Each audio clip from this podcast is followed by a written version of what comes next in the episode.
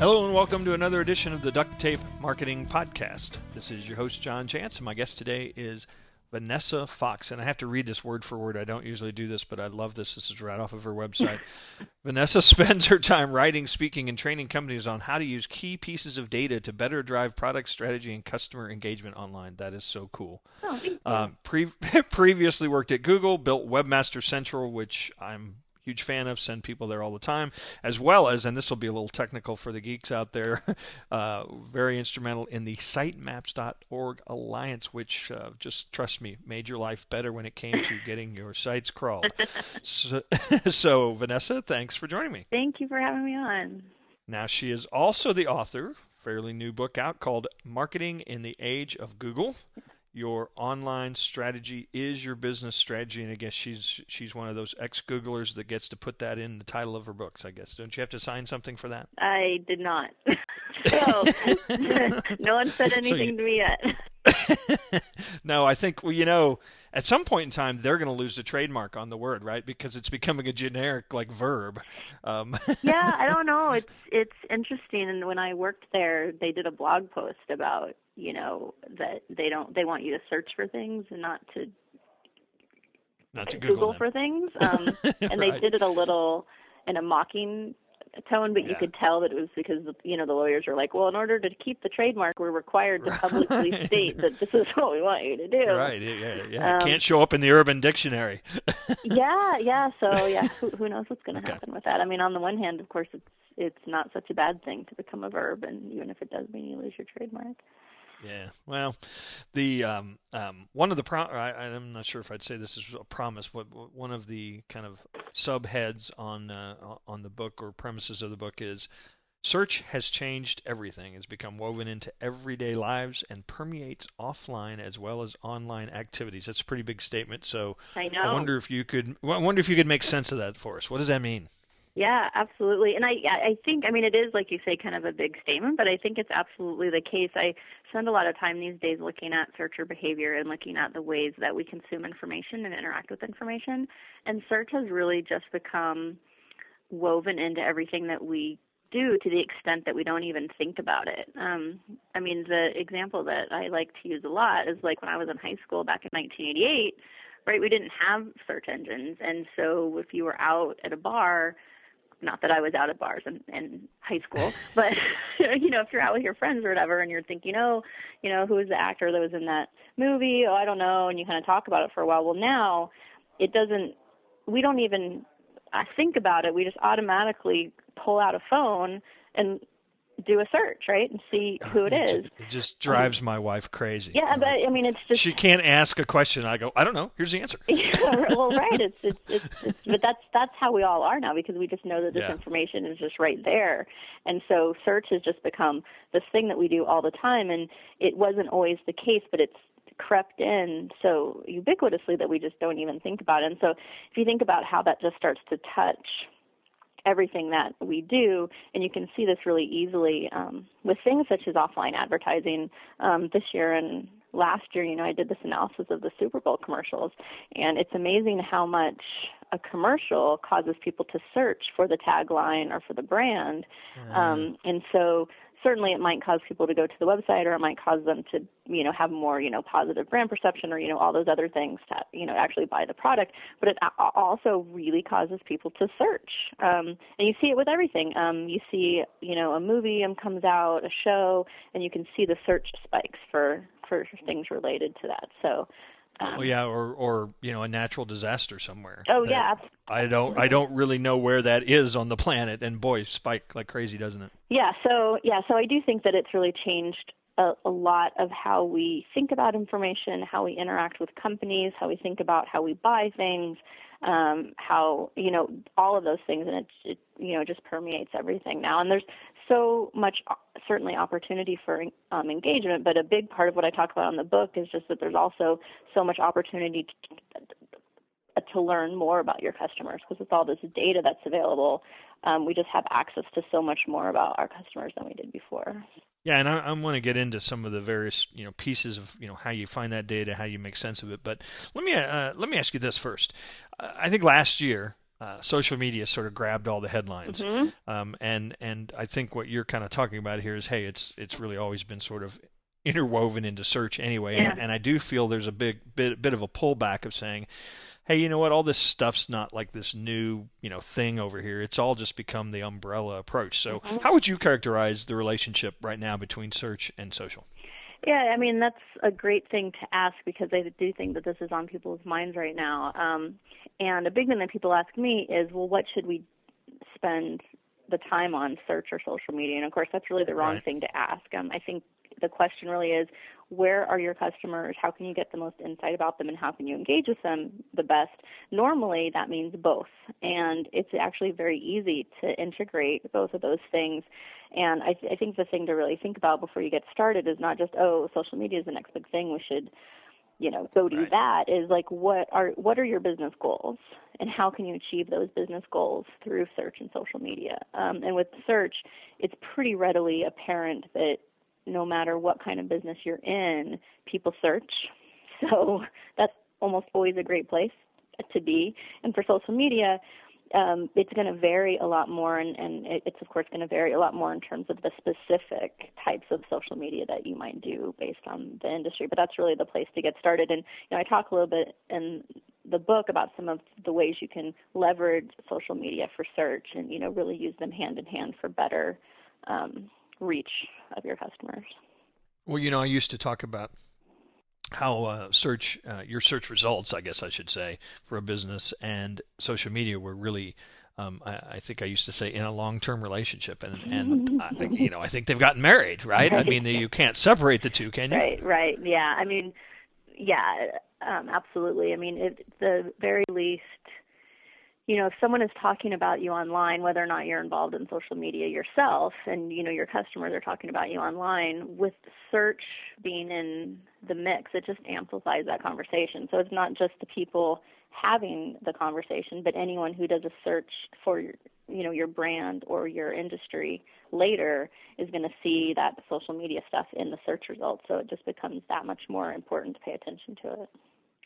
Yeah, it's a great place to claim real estate, is what I tell people right now, right, at least. absolutely. Uh, now, here's the challenge that I see a lot of organizations have. Mhm. If we are to believe what you were saying, and uh, so far you haven't given us any reason to doubt uh, that it's true, but um, the, the idea of integrating your search strategy into all aspects of your business, I, the challenge that I see people having is, well, search is those people over here Right. in this room, in this department. Maybe they're even a sub department of marketing. Right. You know, how how do organizations uh, deal with this whole aspect that it is uh, the people that maybe know everything about search that they need aren't in the same meetings as the people doing strategy. and that's really one of the big problems I think, and that's something that that I talk a lot about in in the book is that search shouldn't be siloed, and it not it shouldn't only not be siloed for business strategy, but it also shouldn't be siloed um, away from development.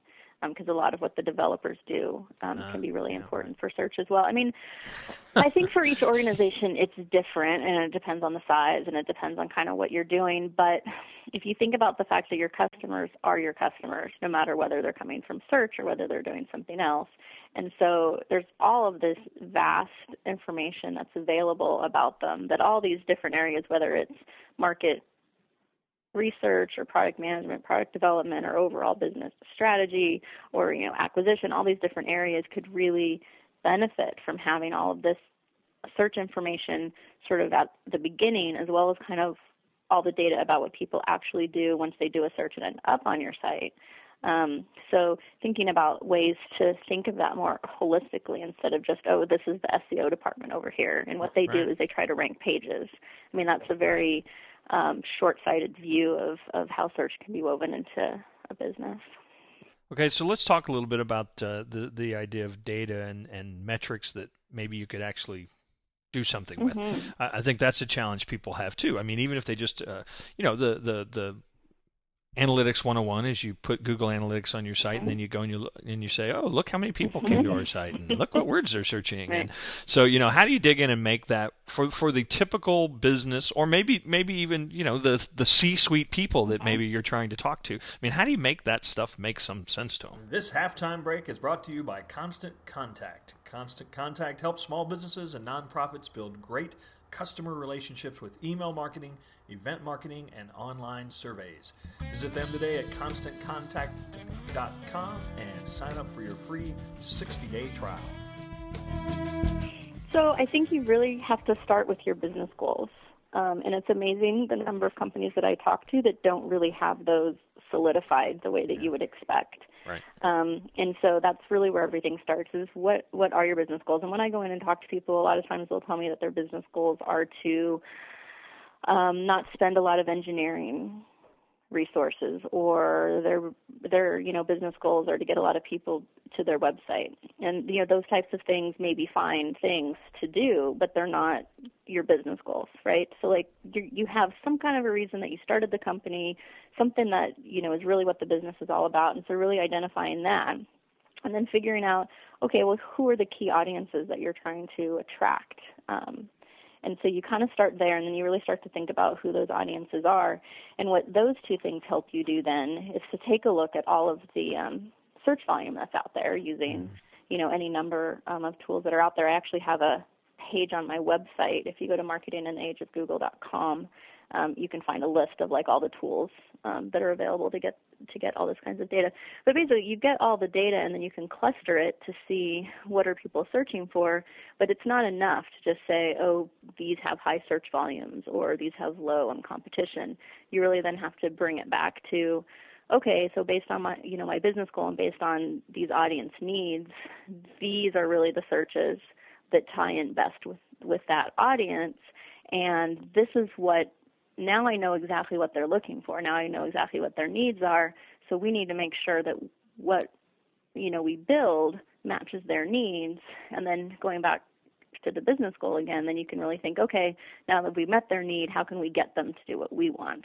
And so you can really tie that whole flow um, into one kind of integrated strategy.